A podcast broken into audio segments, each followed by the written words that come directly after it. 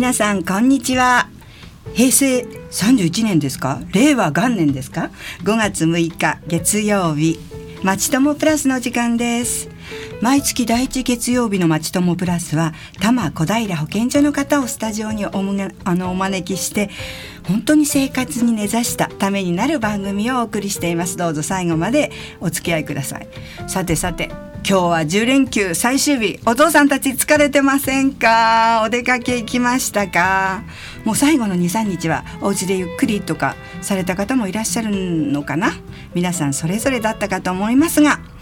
そんな今日はがん検診について多摩小平保健所企画調整担当の直井晴美さんにそして乳児ボツリヌス症について食品衛生第二担当の常盤信代さんからお話を伺っていきたいと思います。直井さん常盤さんよろしくお願いいたします。よろしくお願いします。はい。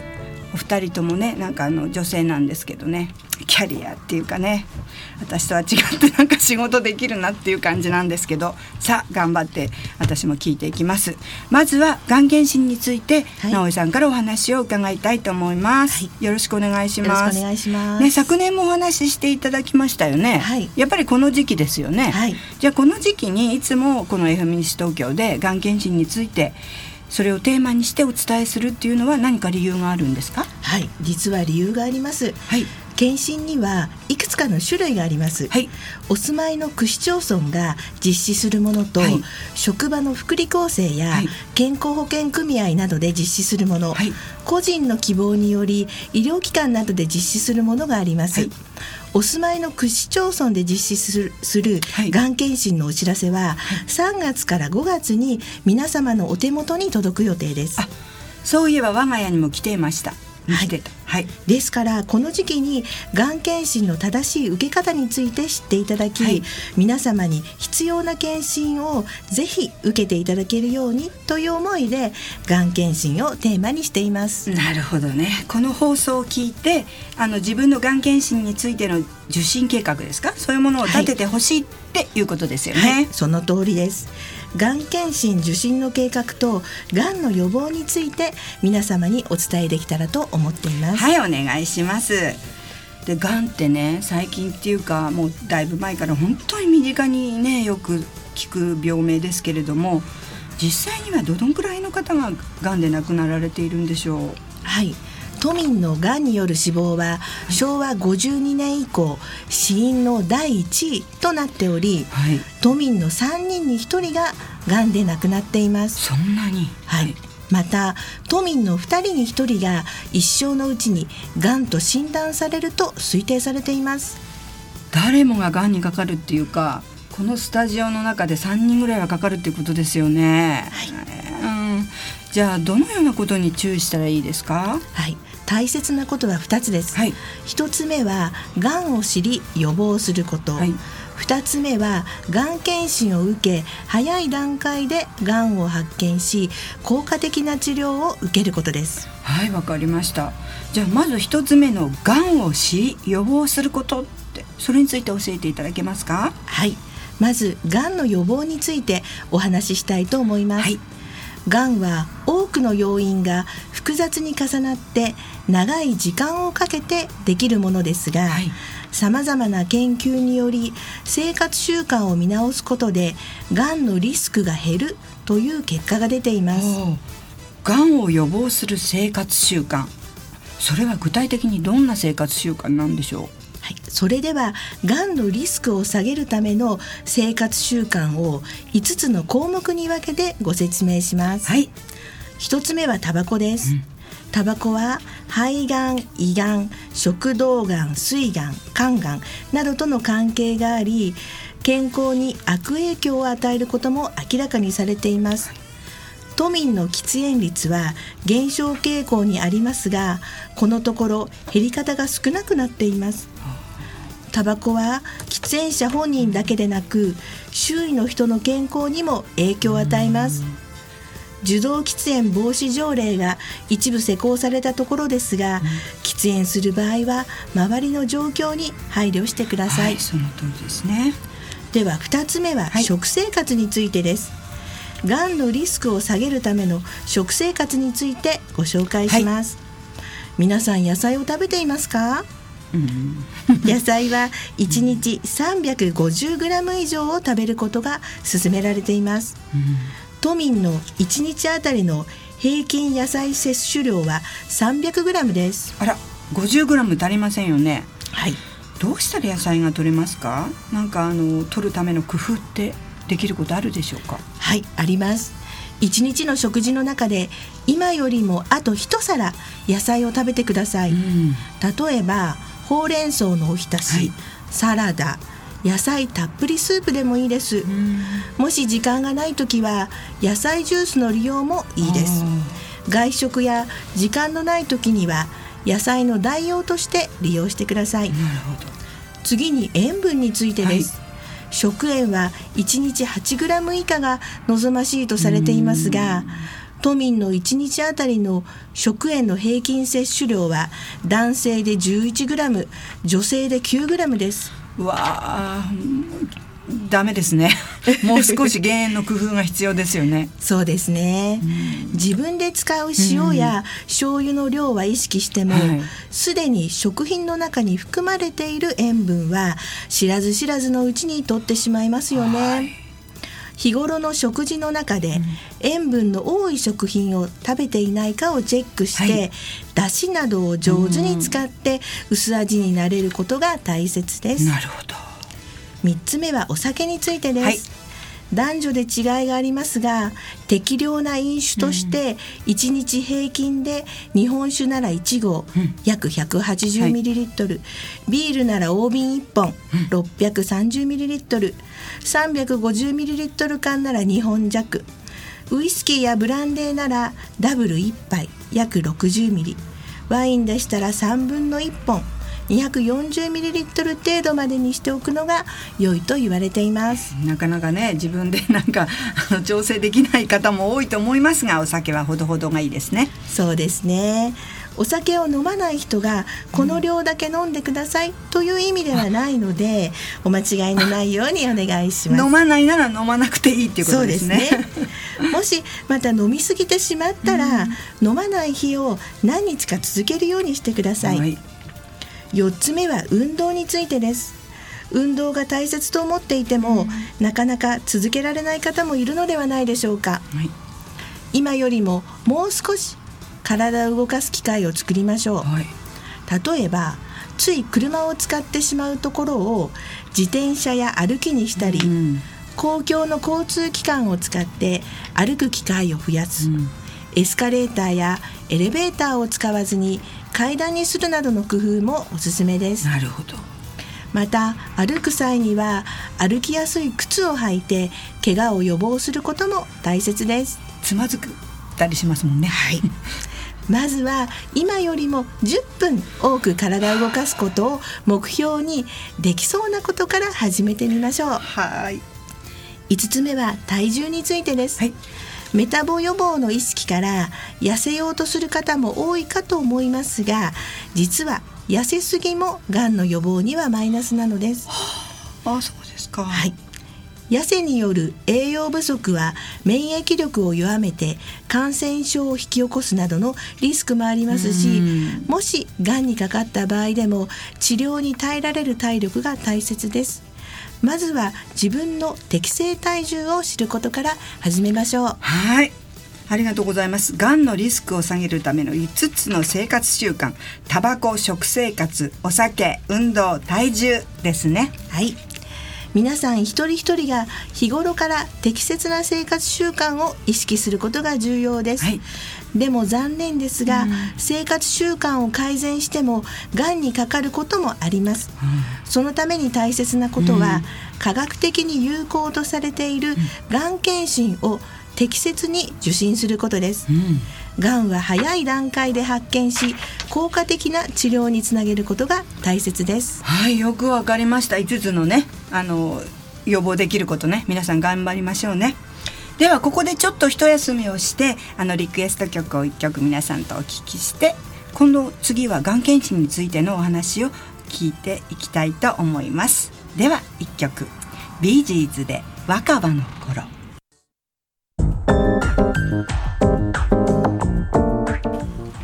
はい。後半はがん検診について直江さんにお話を伺ってきます。よろしくお願いします。よろしくお願いします。それではねがん検診のお話にここから入っていきますけれども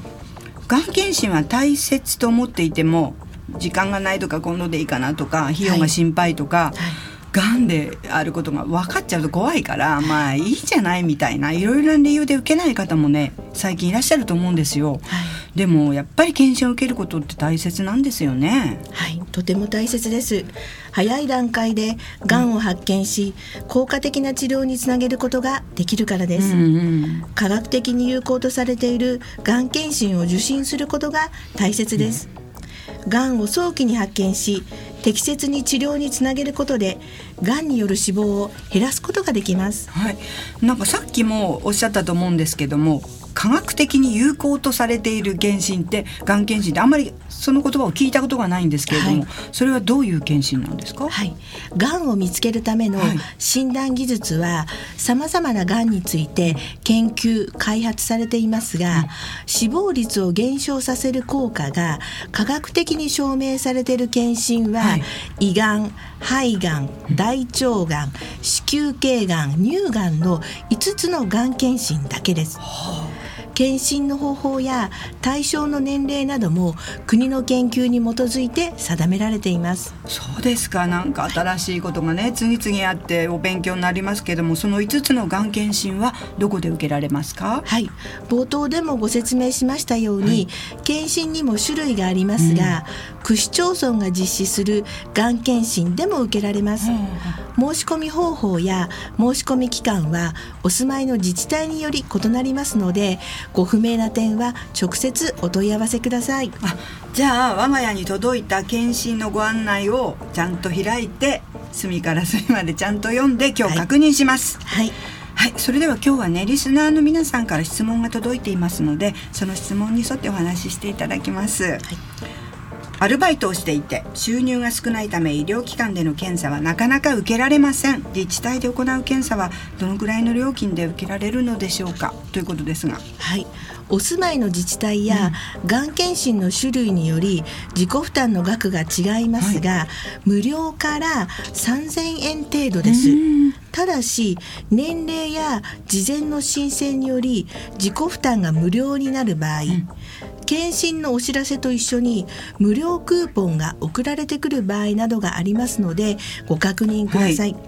万一気になる症状がある方は検診ではなく医療機関への受診をお勧めします。はい。検診希望の場合はまず自分が住んでいる自治体の検診内容や事故でいくら出すかかかるかということを確認するってことが大事なんですね。はい、でもしなんか胃が痛いとかなんか気になるような症状がある場合は、はい、検診じゃなくって医療機関病院に受診するってことが大事ということですよね。はいはいわかりました。では次の質問です。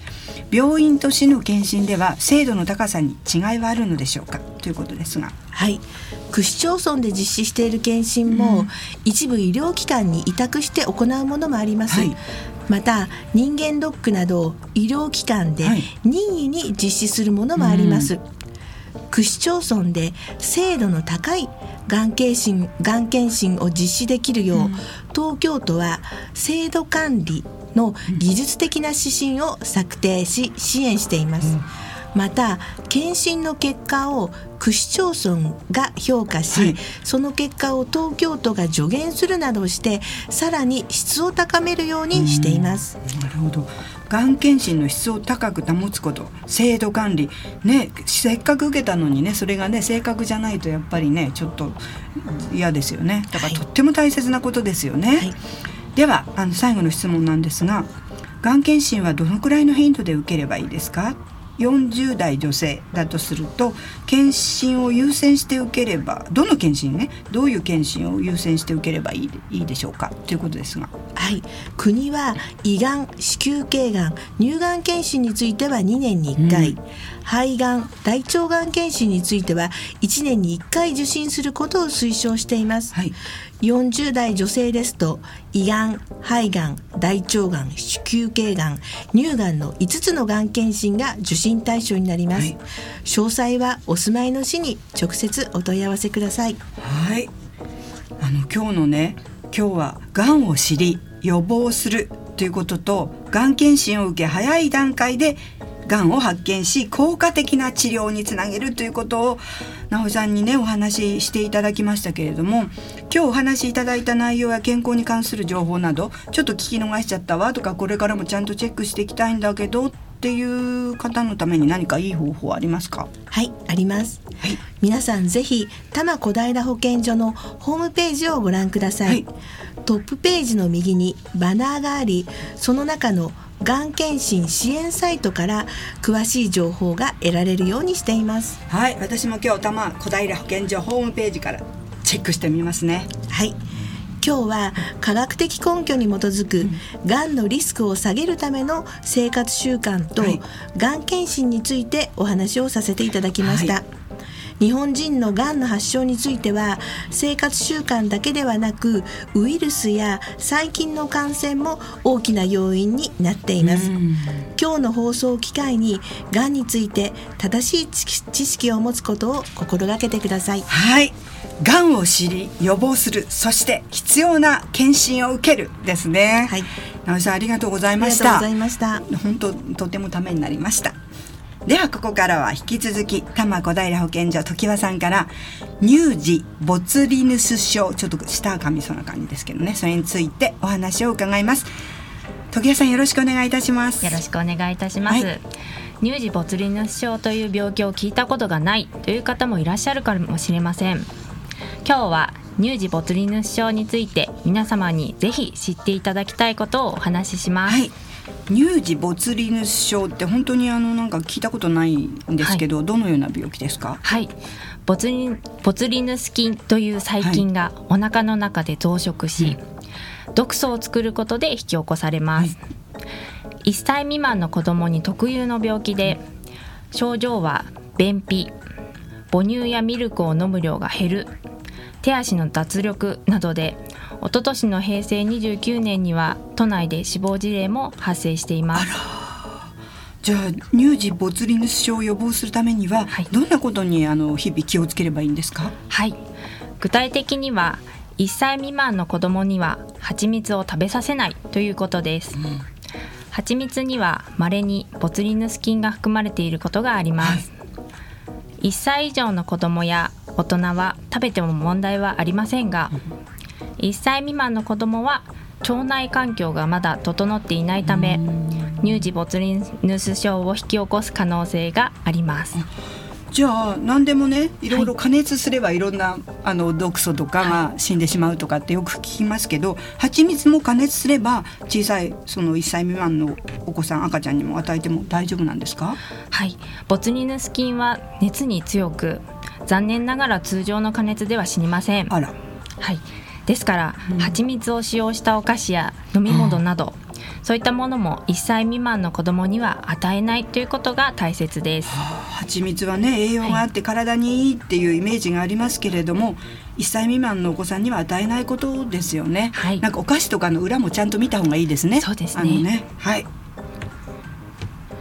蜂蜜や蜂蜜を使用した商品には、うん、1歳未満の乳児に与えないことという注意書きが表示されていることがあります、はい、ですがこのような注意書きは法律上の義務ではありません。蜂蜜自体は普通に売られている商品ですので、はい1歳未満の子供を持つ家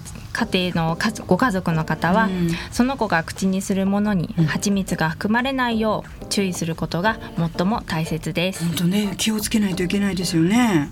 で多摩小平保健所では乳児ボツリヌス症についてアンケート調査を昨年実施したということですが、はい、その内容の結果はどんなものだったんですか？はい。アンケート調査は食品衛生協会のご協力も得ながら市民祭りなどイベントや当初があの実施させていただいた講習会において行わせていただきました。はい。で最終的に1270名分のアンケートを回収し分析することができました、調査の結果、うん、蜂蜜や蜂蜜を含む食品を1歳未満の乳児に与えてはいけないということを市民のおよそ3人に1人が知りませんでした、うん、特に乳児の祖父母の年代にあたるシニア世代ほど1歳未満 ,1 歳未満の子どもには蜂蜜を与えてはいけないということを理解していないという傾向がありました。痛い。私もシニア世代ですけれどもはっきり言って子供を育ててた時は知りませんでした。だからそういうこと言われてなかったなと思って、その後知ったので意外な結果ですねおじいちゃんおばあちゃんっていう感じですね。はい、うん、これには理由があります、うん、我々が調べたところ当時の厚生省が乳児ボツリヌス症について知識の普及に努めるようにしたのが今から32年前の昭和62年が最初ではないかという記録があります。昭和62年より前に当時子育てをしていらっしゃった現在のシニア世代の方々の中には1歳未満の子どもへの子供へ蜂蜜を与えてはいけないということを知らない方がいらっしゃるかもしれません、はい、シニア世代はお父さんお母さんに代わってお世話をするという機会も少なくないと思いますので、はい、1歳未満の子どもが口にするものに蜂蜜が含まれないよう気をつけていただければと思います。そうですよね。昔はこうだったのよ。あなたこっちの方がいいんじゃないのとか、うん、おばあちゃんとして言わない方がいいですね。若いお母さんの言うこともちゃんとね聞いた方がいいと思います。ではその最後にまとめてください、はい、蜂蜜自体は食中毒のリスクが高い食品ではありません。ですが蜂蜜は必ず1歳を過ぎてから与えるようにしてください、子育てに関する常識は時代とともに変化していきます、若い世代はこれからのために、はい、シニア世代はお孫さんのために、はい、ご家族皆さんで最新の情報を共有していただければと思います。おっしゃる通り。多摩小平保健所のホームページでは、うん、アンケートアンケート調査の結果とともに乳児ボツリヌス症に関するリーフレットを掲載しております、うん、乳児の健やかな成長のためぜひご活用ください。ありがとうございます。本当にバーバを代表して今日はお礼を言いたいです。孫を健やかにね育てる協力をするために本当に新しいことにもねこう情報こうアンテナを張ってあの自分の中にね取り込んでいくって本当に大切なことですね。ありがとうございました。さあ本日は保健師の直井さんががん検診について、はい、食品衛生担当の常盤さんから乳児没認症についてお話を伺いました。どうもありがとうございました。ありがとうございました。ねこれからね連休が終わって日々生活が始まりますが本当ためになりました。ありがとうございます。さあ来月は薬物乱用防止についてお話をいただいていきます。そして7月には里親制度についてのあのお話がありますのでご質問がある方はどうぞ FM 西東京の方まであのお寄せください。またね詳しくねお話を伺っていきたいと思います。さあなんか本当にすっきりとしました。ありがとうございました。では最後にあの曲を聴いてお別れしたいと思います。また皆さんお会いしましょう。では村下幸三で初恋。さようなら。